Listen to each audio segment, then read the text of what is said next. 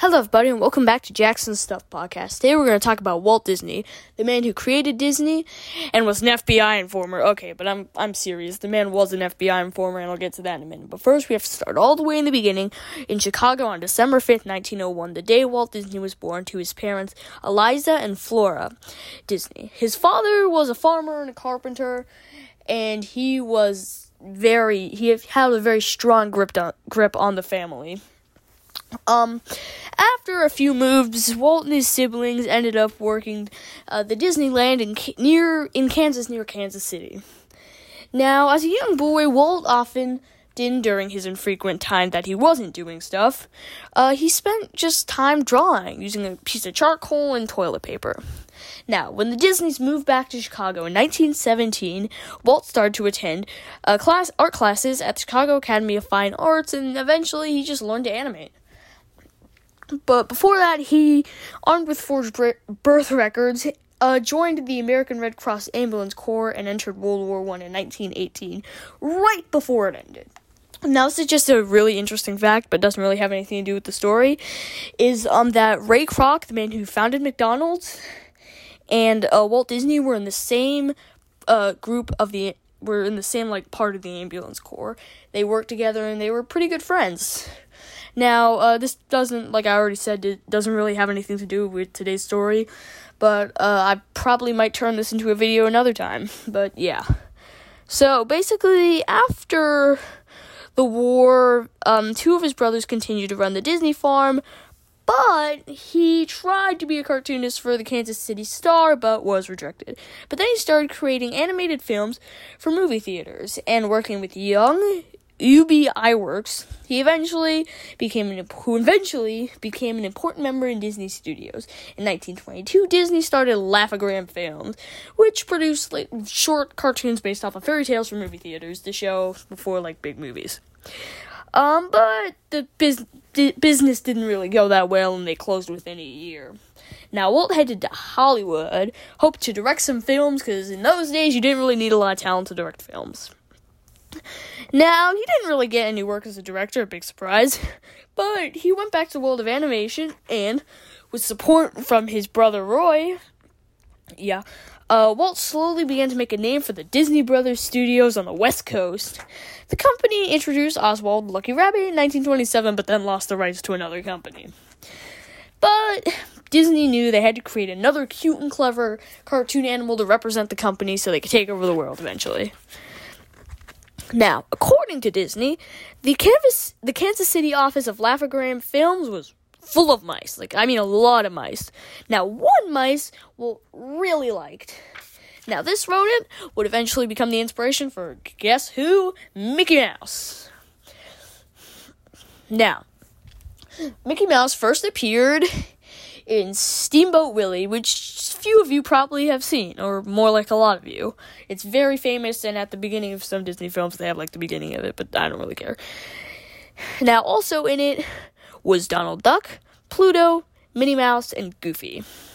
Oh, and Disney's cartoons won every animated short subject film during the 30s. Just like I, it's I don't know. Just like were there any other animation studios during the 30s? I mean, I don't know. But then Disney became a little, well, more of a tyrant. Um, as his studio moved into producing feature films, he became one of Hollywood's most prominent producers. Now, he had some very, very harsh discipline for his employees. Bad language and the presence of women resulted in immediate discharge. And he had a double standard between him and his employees. For example, although Walt had like the world's most amazing mustache, he banned his employees from having any kind of facial hair. Now, he considered all of his artists family, but some of the but like like his father, the way he, he treated his family very similarly. Like for example, some artists had to pay the wage had to pay raises and bonuses for their uh, assistants out of their own pockets.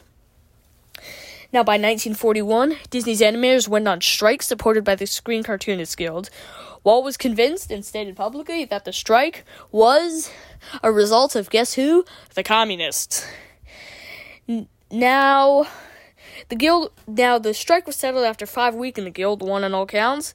And Disney's family and the Disney family cynically became known as the Mouse Factory. Now, there was an even darker side to Disney, and this is probably the reason that he ended up working for the FBI, and not the way you'd expect. Now, he was ex- Disney was suspected to be a Nazi sympathizer, though he because he often attended American Nazi meetings before the beginning of World War II. When prominent German filmmaker Leni Riefenstahl tried to screen her films for Hollywood studios, only Disney agreed to meet her. Yet when World War II began, Disney projected a strictly all American image and became closely allied with guess who? The FBI. And there you go. That's how we started working with the FBI. But we're not done yet. Don't even think we're close to done yet. Because there's a lot more where, where that came from. Now, Disney was recruited by J. Edgar Hoover, who was the head of the FBI in the late 40s, to flag potential communists in Hollywood. And now you know why so many Hollywood people uh, were forced to testify before Congress during the Red Scare. Now, Disney was called to testify before the House of Un American Activities in 1947.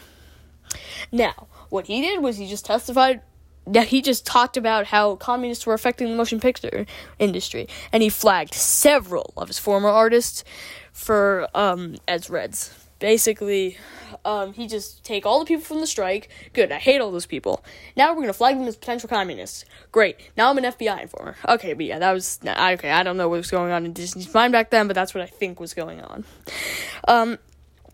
Anyways, he also blamed much of the 1941 labor strike um, on the League of Women Voters for just supporting the strikers.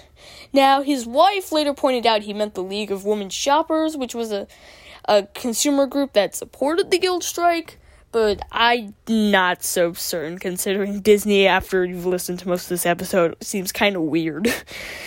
now, which he also just contributed to the Hollywood blacklist, which basically was if you were on that list, you were a communist, and that was the end of your career.